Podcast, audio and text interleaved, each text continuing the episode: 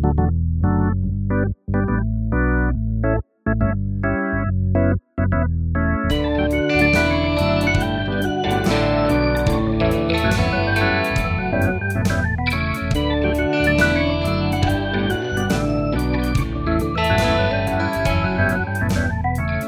and welcome to the 90 Minutes or Less Film Fest.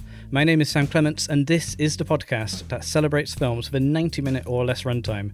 In each episode, a guest will select a film and join me to add to our ongoing fictional film festival. Today, we are joined by Lee Unkrich. Known for his filmmaking work at Pixar, including directing Toy Story 3 and Coco, Lee's also been busy over the past 10 years on a new book, Stanley Kubrick's The Shining, published by Taschen, released in February 2023, and it's a lovely collector's edition format.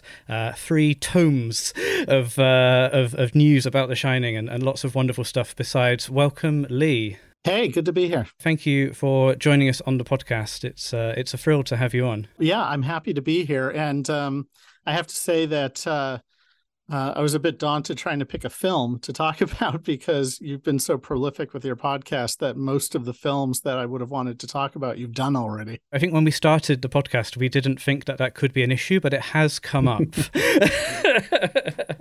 but thanks for looking through the back catalogue. I think we've picked a pretty good film today, though. Yeah, I hope so. Maybe an unusual choice for me or not. I don't know. I've been following your work in the cinema. I, I was actually a cinema projectionist when Toy Story 3 came out, but I don't think people sort of know you as, uh, they might know lead a filmmaker filmmaker, but maybe not lead uh, the writer. And St- Stanley Kubrick's The Shining has been such a big part of your life uh, for the last ten years or so now. What's it like to come to the end of the uh, the writing process on this beautiful and, and gigantic book. Yes, it is. Uh, but it is gigantic, and I I think it's beautiful, and I hope others do as well. What's it like to get to the end? Uh, it's a huge relief, honestly, because it has been ten years of my life, uh, off and on, that I've spent working on it, and I'm happy to finally be sending it out into the world so that other people can enjoy all the things that I've privately been amassing and enjoying myself for so long, but having to keep very, very secret there's a lot of sort of primary research in this uh, in the book. The, the whole you know process is that it's uh, you know it's this, this incredible research project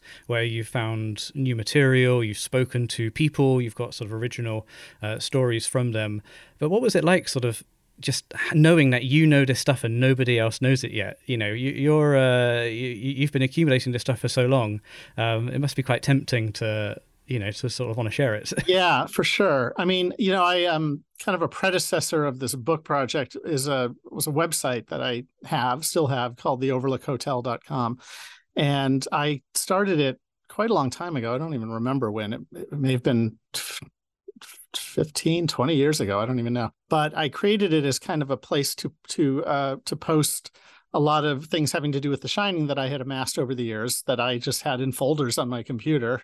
And at some point, I thought, well, maybe other people in the world like this movie as much as I do, or nearly as much, and and they might enjoy seeing it. And so I started posting them. And a great thing happened, uh, kind of unexpectedly, which is that uh, you know over the over the years, several people who worked on the film got in touch with me, and so that really started uh, kind of a web of connections that I was able to make to other people. And um, back in 2012 when I first pitched the idea of doing this book to the Kubrick estate, and and they ultimately kind of greenlit it and and let me move on creating it. Um, I I knew that the very first thing that I had to do was try to track down every living person who was either in the film or worked on the film to interview them because nobody was getting any younger, and I knew that some of the people were likely quite old who had worked on the film. I, I started interviewing them, and in many cases, I learned that they had private photo albums and ephemera, things that they had kept from the film, and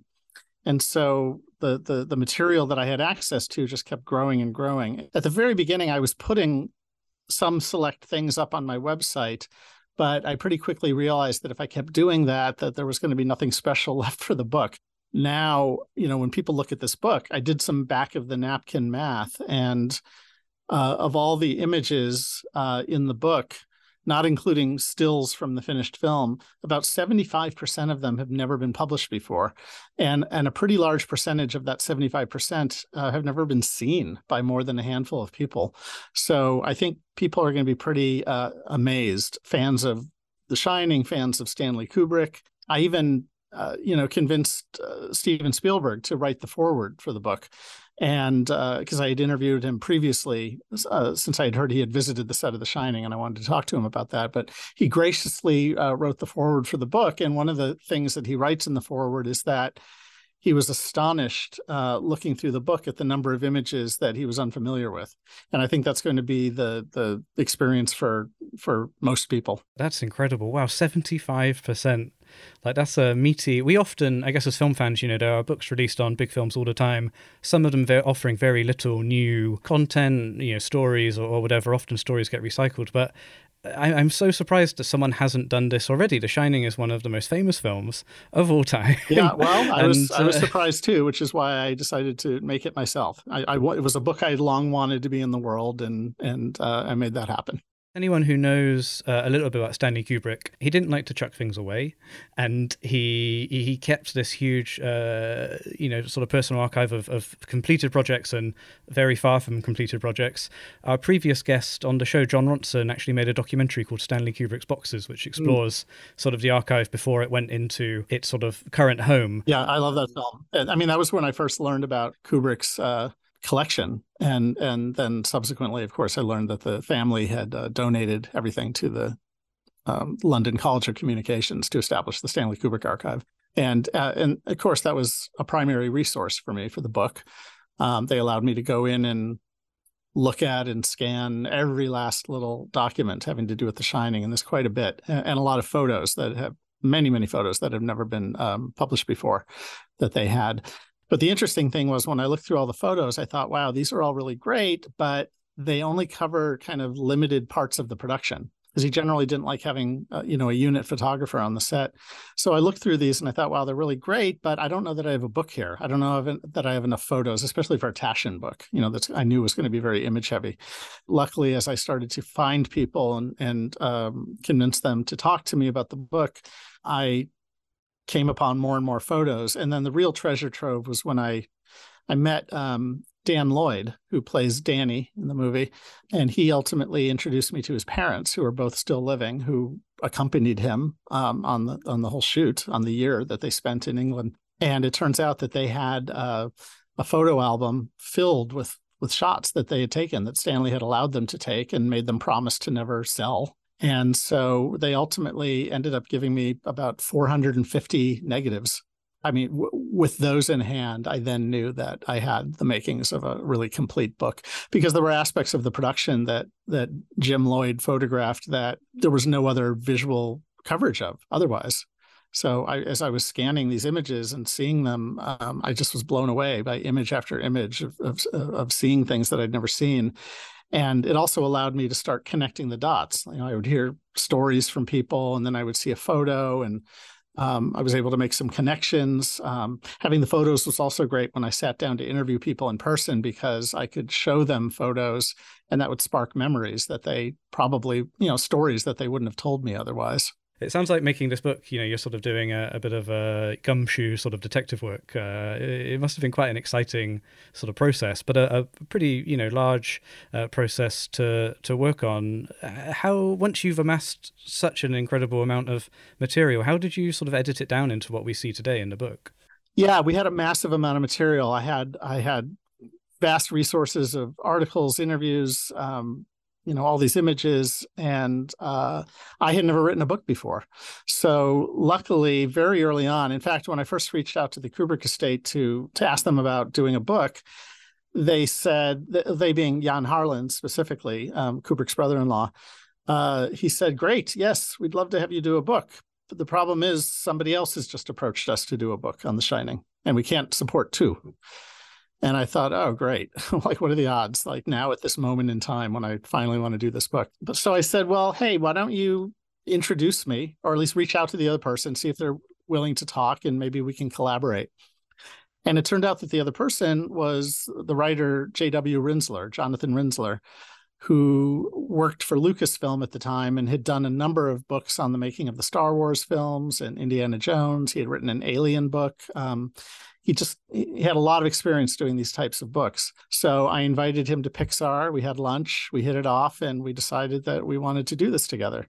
So I had massive amounts of research. He knew how to collate it into something uh, readable and fun. And so we set off together and we worked together for many years. Um, we just slowly shaped it over time. And um, yeah, I really enjoyed working with him. Unfortunately, kind of in the last couple of years, uh, before the book came out, Jonathan uh, was diagnosed with pancreatic cancer, and he ultimately passed away um, well before the the book, you know, finally came out. So I've dedicated the book to him. I'm grateful for everything he added to it and my time working with him on it. He was as passionate about it as I was, and he was very proud to be doing a, a book on the making of a Kubrick film. Certainly. It's an incredible legacy, you know, not just through through this, uh, but through his other work as well.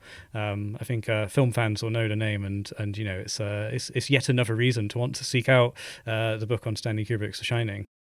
Yeah, are you a fan of Kubrick's other films? And was it ever, you know, as you're doing this research, did you is it easy to be distracted by tidbits you'd learn about, you know, other sort of Stanley Kubrick projects? Mm, well, yes, I of course I was. I'm a huge fan of all of Stanley's films. Um, I never got distracted when I was in the archive. Sure, that I mean they boundless amounts of material from his other films there ready to be looked at but i didn't look at any of that because i was so focused on the shining and the shining is the film that i'm the most kind of obsessed with but i did i learned a lot about stanley not only on this film but on many of his films because many of the people i spoke to worked with stanley on multiple films and so invariably they would tell stories or talk about um, other films that they had worked on with him. And what emerged between those stories and all of the materials in the archive, all of his personal notes on various drafts of the screenplays and his copious notes on Stephen King's novel, what began to emerge was a portrait of a, a real person. Um, so that's one of the biggest things that I came away from this project with is everyone, myself included, put Stanley Kubrick up on this pedestal as being kind of one of the most incredible film directors ever, filmmakers. And um, it's easy to think that he was some genius who just thought up these films and made them and put them into the world. Um, but the reality is much different, as it is really for most movies. Um, you know, Stanley struggled. I saw a lot of very similar struggles to the kinds of struggles I went through making films, where I was unsure of myself. Um, didn't know how to end the the films sometimes um, you know just didn't didn't have the answers. And i and i and i see that. I see him struggling to figure things out. The shining especially he was stanley was still writing the the film while he was making it. I mean he had he had done a lot of work with diane johnson his co-screenwriter but they never wrote like the last third of the movie like the whole the whole kind of visual climax of the film in the maze uh, all that stuff isn't in any of the early screenplays. So Stanley spent a lot of the movie not knowing how he was going to end it. And and interestingly, and this is all illuminated in the book, there were ideas he had for the ending when he began filming the movie and so he was planting things to make that ending work but then he ended up abandoning that ending and coming up with a whole new ending but there are these kind of ghostly echoes of these older ideas that are in the film a good example of that is originally he hadn't come up with the idea of Danny walking backwards through his own footsteps in the snow to to trick his father. Uh, and instead, um, he had Danny grab a hammer. There, there, are these little hammers and bells in the maze for people who get lost. And he was going to have Danny smash out all the lights one by one, kind of plunging the maze into darkness.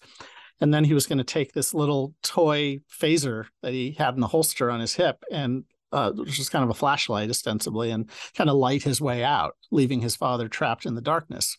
Well, when he began filming the movie, that was how he thought he was going to end the film. So if you look throughout the first part of the film, you can see this phaser, this little toy phaser all over the place. In the first scene where Danny's eating peanut butter sandwiches with his mom, with Wendy in the kitchen, his phaser sitting right there on the table.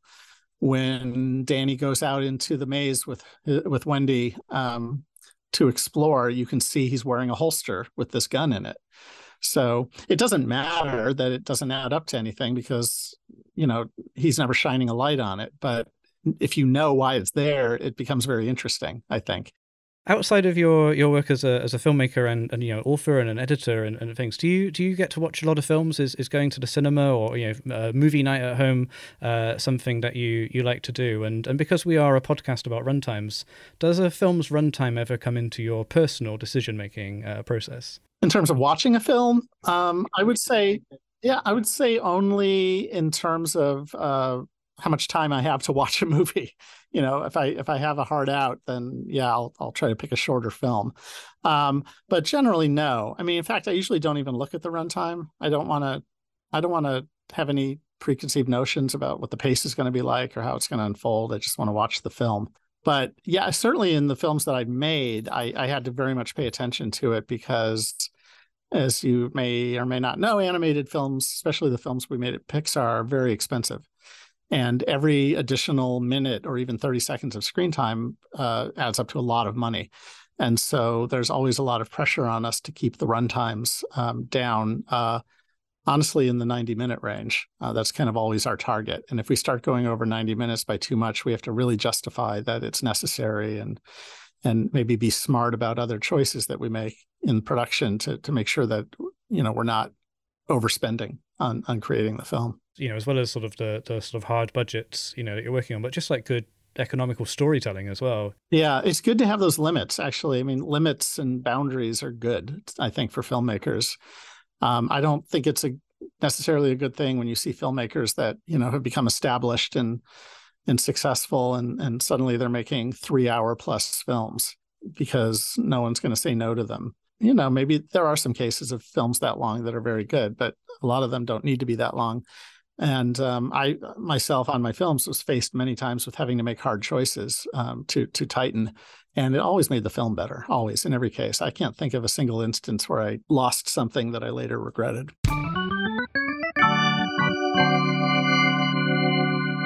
So, Toy Story is a film that we've covered on the podcast very, very, very early on with you know some fans of the film. But I think you know actually having you on the podcast, Lee, someone who was there at Pixar for so long, and I think your first feature film credit is Toy Story as an editor, mm-hmm. which is a very you know runtime related uh, uh, role. It would be remiss of us not to uh, not to sort of take you um, down memory lane um, if you'll indulge us for a little bit. Absolutely. Uh, to talk about this uh, beautiful 81 minute long film. Yes. Yeah, it was 28 years ago, which is very hard for me to accept that that much time has passed in my life, but it was. I was I was in my mid twenties when I edited Toy Story. Just going back a little bit further, um, yeah, how did you know working at Pixar come about, and and what sort of work had you done prior to uh, you know working on Toy Story as editor? Sure, I um I worked well. I went to film school at the University of Southern California, and by the end of my time there, I got a, I got an undergrad degree and then uh, did a bunch of work towards a graduate degree that I didn't finish.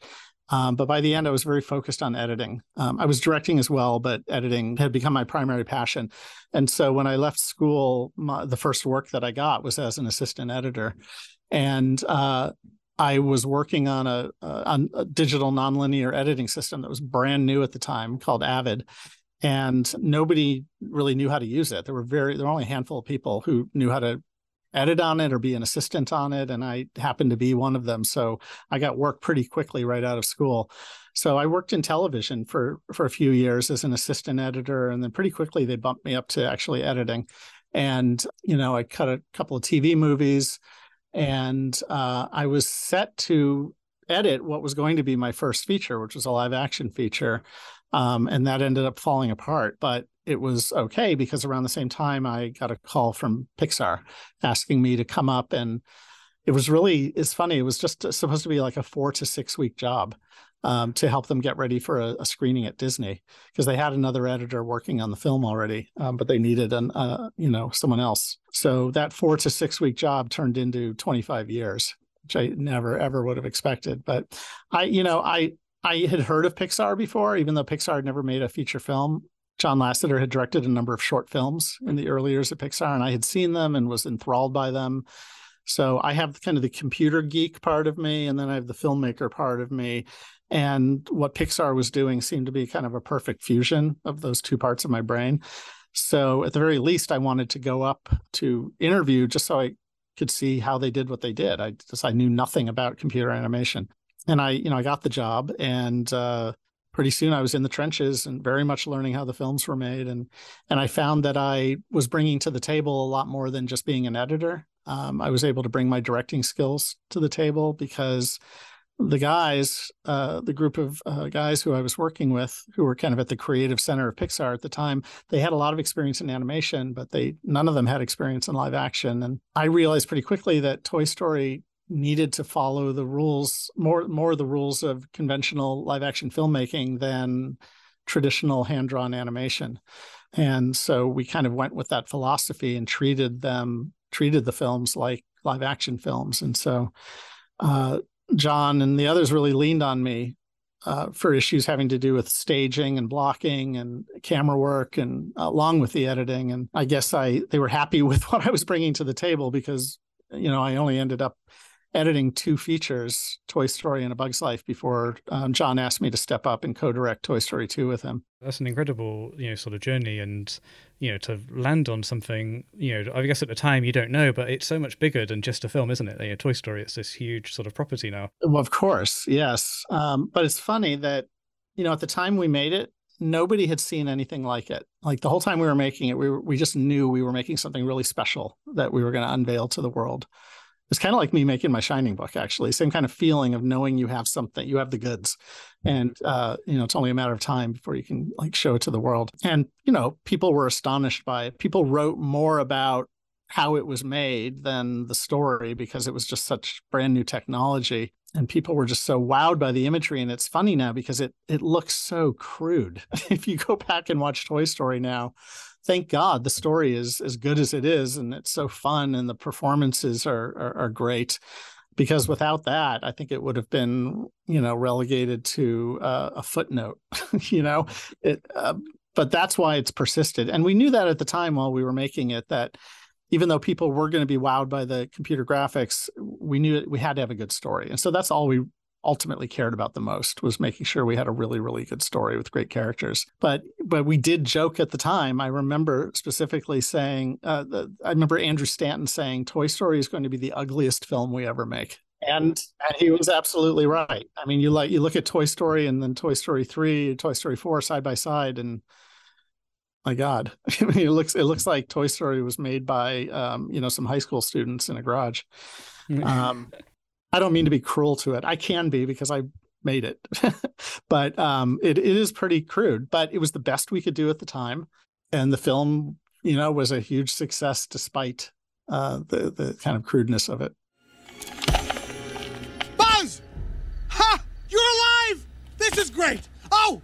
I'm saved! I'm saved! Andy will find you here. He'll take us back to the room, and then you can tell everyone that this was all just a big mistake. Huh? Right? Buddy? I just want you to know that even though you tried to terminate me, revenge is not an idea we promote on my planet. Oh, well, that's good. But we're not on my planet, are we? When you came on board and you know you were sort of hearing about the story for the first time can you remember what your first response was and and you know sort of how it how it changed over over that period of production? I came on to toy story at a very interesting time. Anyone who's a fan of the film who's read about the making of the film knows that there was a point early on where the entire film was shut down by disney because it just wasn't working. And it honestly it wasn't working because they were getting notes from disney that they were trying to address and it was taking the film more and more off track Tom Hanks' uh, character Woody was like cruel and mean and really unlikable. And it was because they were being given notes to make the movie more edgy and more adult, and um, and they they just got kind of lost in the woods because of it, and and the film wasn't working and it was shut down. I mean, they they Disney pulled the plug on it, and basically uh, the folks at Pixar kind of asked for one last opportunity to fix it and make it work. And they kind of got back down to what they were passionate about in the first place and, and the promise of what they wanted to make. And they steered back to that fully. They had a screening and uh, and they got the green light to keep moving again. And so it was right after that green light that I was hired to work on it. So a little bit of the film had been animated at that point. They had already animated the Green Army Man sequence none of the stuff of the toys in the room listening to what was going on, but the actual journey of the army men down to the birthday party. that had been animated. So when I the first day I showed up at Pixar, they showed me the reels. They showed me the movie as it existed at that point, and uh, you know it's all storyboards, very crude storyboards. Um, but then we hit the Army Man sequence, and I was just completely blown away. It just looked so fun, and I could see the promise of the whole film just in seeing those few shots that had been animated.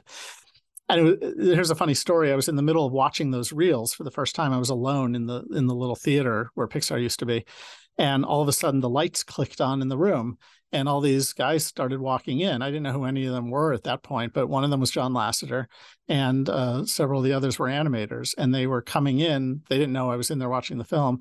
They were coming in to uh, to have dailies, um, and so I kind of sat off to the side and watched as they projected literally the very first shot of Woody that uh, that had been animated for the film and it was a shot when Woody jumps up on the bed and he kind of leans in to talk to Sarge when he's going to send him down to the party. It's kind of a close shot on Woody over uh, Sarge's shoulder, and uh, you know I didn't know the import of that moment that I was seeing this character that was going to go on to become like an iconic character. I was seeing him spring to life for the very very first time.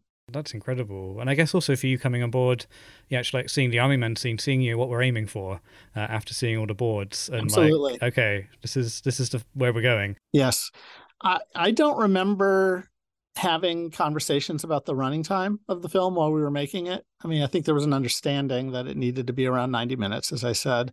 I was surprised when I saw how short it was because I didn't remember that it was actually under 90 minutes. What is the runtime? Is it like 85, something like yes, that? 81, I think. Oh, 80? Really? But regardless, if it's 81 minutes, that's astonishing to me. And I don't think we ever made another film that was that short. Toy Story is the only Pixar film we can um, we could officially cover on yeah, on this. But I think I mean, many of them are close. Many of them are not much over 90. But um, yeah, uh, yeah, that's just amazing to me that it's so short. But you know what? I mean, if it's a full story and like you don't need more than that amount of time to tell it that's kind of what we had to do at the time. We just had to keep them short and and so that they could be affordable and producible. It's one of you know Pixar's great selling points is obviously it's, it's you know beautiful animation that, that people know and love, but the stories are so tight, you know, and, and well thought out. And I think Toy Story is one of those films you could study in a screenwriting class. You know, it's got it goes from A to B to C, you know, and, and, and it takes you on this great, really emotional, funny journey in 81 minutes. And the funny thing is, we did. I mean, we really didn't know what we were doing then. We were all young. Most of us were in our 20s. I think John was maybe 30, 31 when he directed that. The whole film was held together with spit and rubber bands, and we did not know what we were doing. We were figuring it out along the way.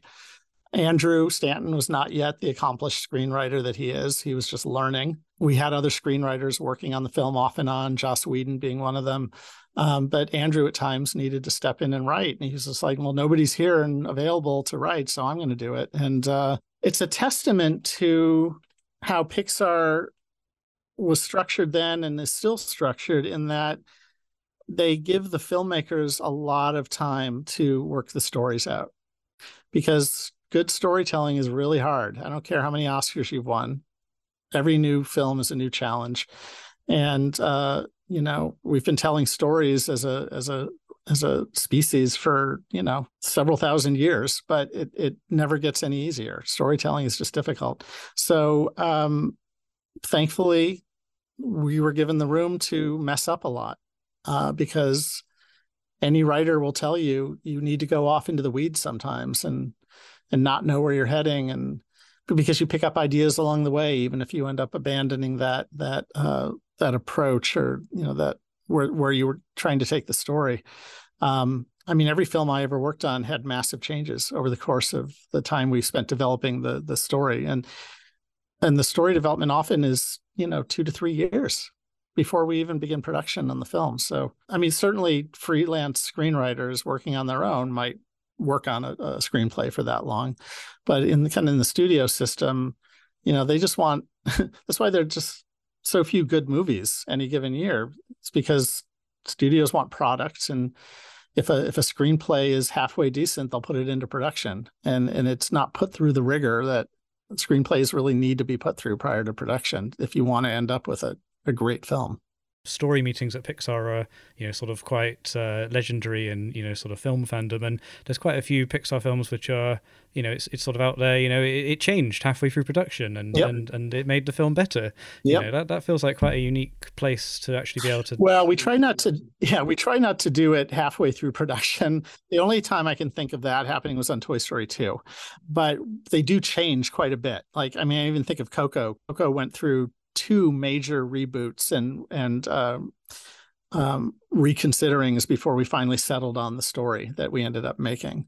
Uh, and a lot of work had been put into those two other versions, uh, which ultimately were completely scrapped.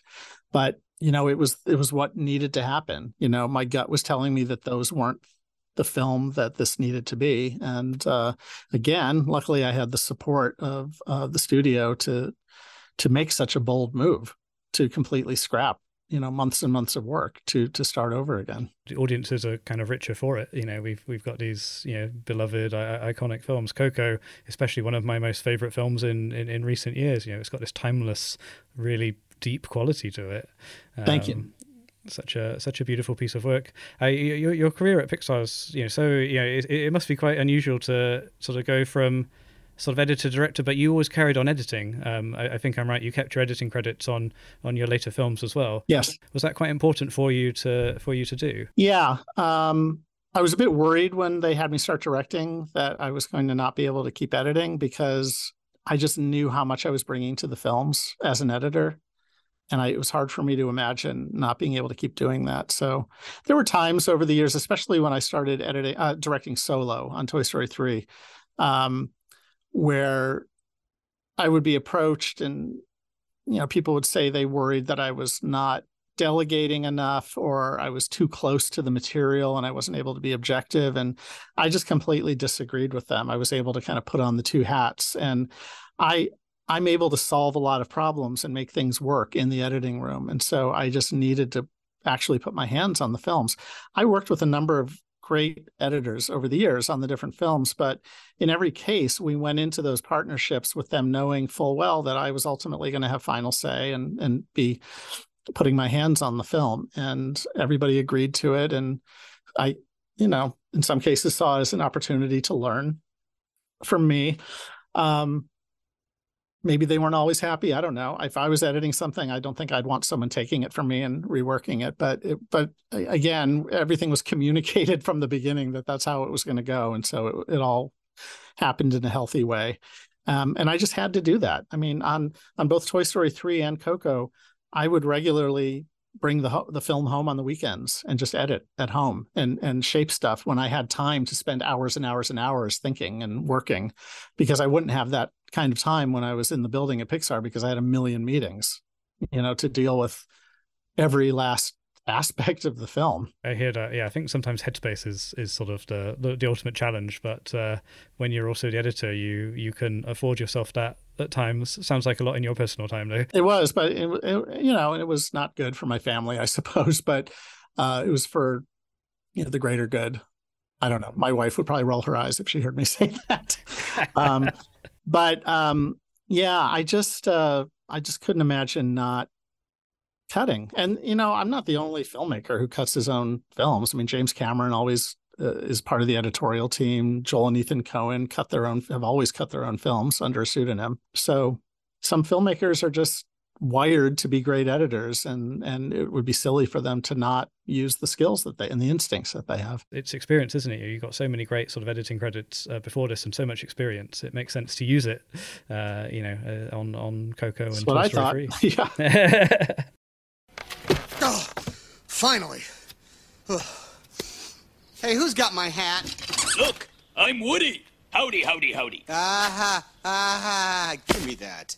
It's sort of known that there's uh, there's quite a few shining references in, in, in Pixar films, and I was wondering on Toy Story One, was that something that you know were, were you involved in, in any of those, or, or, or did no, you did you start putting your well, Easter eggs in later? I'll tell you a funny story.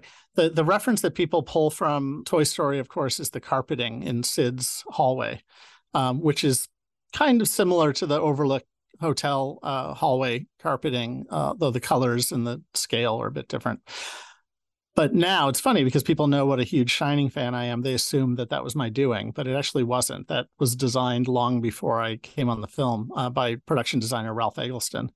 Uh, that was his choice there.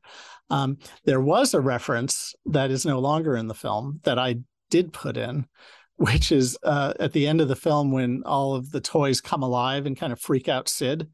There's a doll that kind of emerges from the sandbox and sits up and um, I didn't make this choice on my own. I pitched it, and everyone was excited. And we we originally had the doll saying "Red Rum, Red Rum" when it came up out of the sandbox, and it wasn't until we were in the mix, we were in the middle of the mix and the color timing of the film that one of the Disney executives was at the color timing, and she heard that and she said, "Wait, what does that doll say?"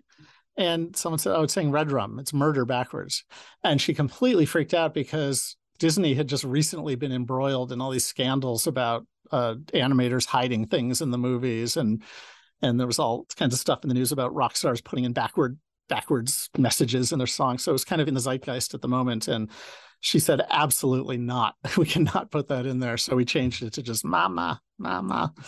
Um, but yes, after that, subsequently, uh, you know, I I was responsible for putting a lot of Shining references into the films. Um, one of them, though, that I did not do was in Finding Nemo when Bruce the shark is kind of banging his way through the door, and then he says, "Here's Brucey."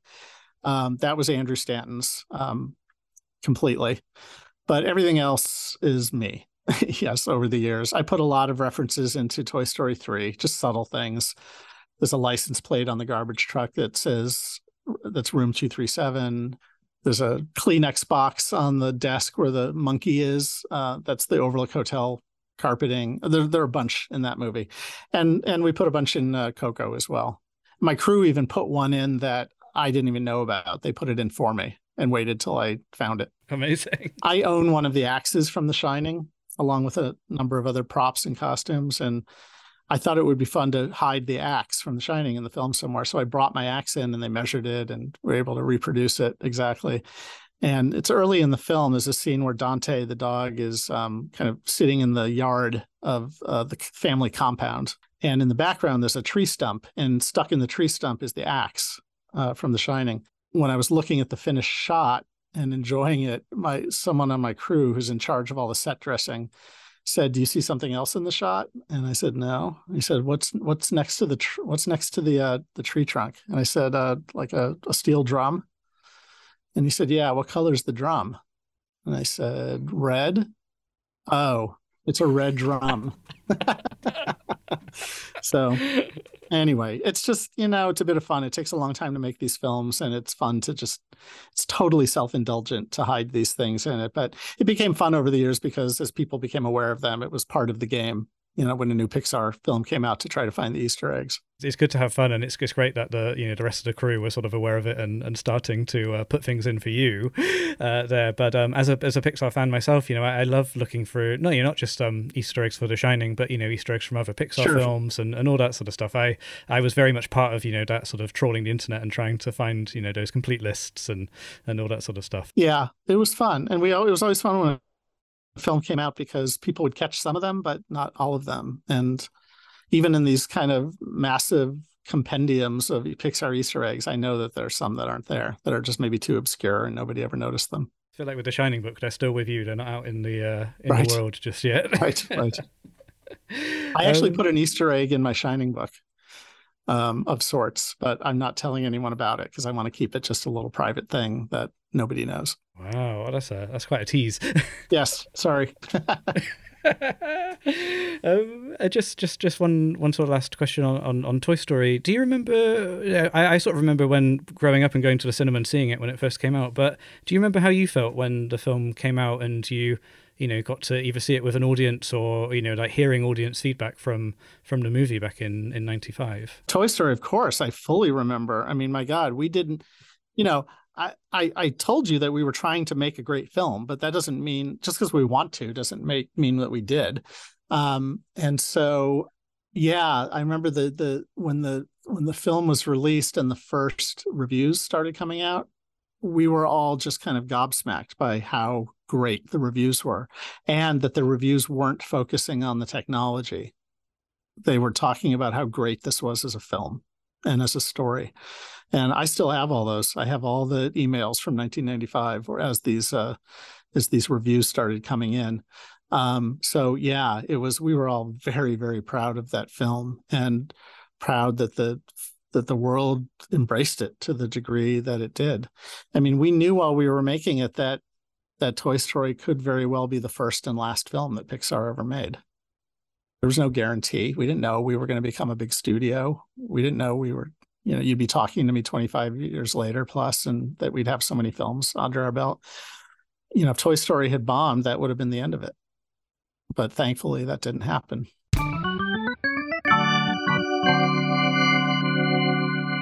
That brings us to the end of the podcast, Lee. Thank you so much for for talking to us today, and and you know for your work over the the years on these fantastic stories that we've been able to see on screen, and and now your work that we're able to hold in our hands and and flick through and pore over. Thank you. Let me just say, uh, just a quick plug for the book. Um, it's going to be available. Uh, it's available for pre-order now, and it'll be shipping in February the the first edition is this big special edition of the book. It's only a thousand copies, um, and it, it's quite pricey, um, as a lot of Taschen special editions are.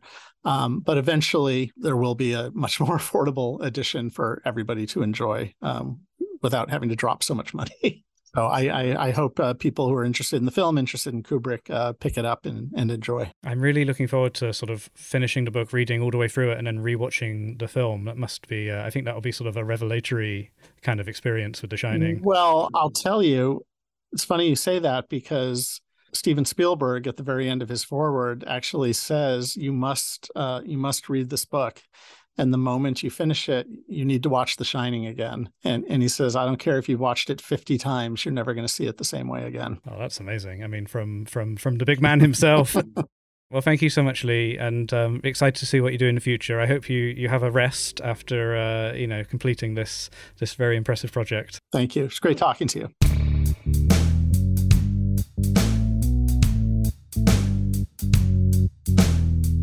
Thank you for listening. If you enjoyed the show, please subscribe on your podcatcher of choice. You can rate and review us on Apple Podcasts and Spotify, or if you've got a mo, share an episode with your friends. Every recommendation helps. You can contact us on our website, 90minfilmfest.com, and on Twitter and Instagram at 90minfilmfest. The podcast is produced by me, Sam Clements, and Louise Owen. It's edited by Louise Owen, with sound mixing and additional editing by Luke Smith. Our music is by Martin Ostwick, and our artwork is by Sam Gilby. We'll be back in a couple of weeks.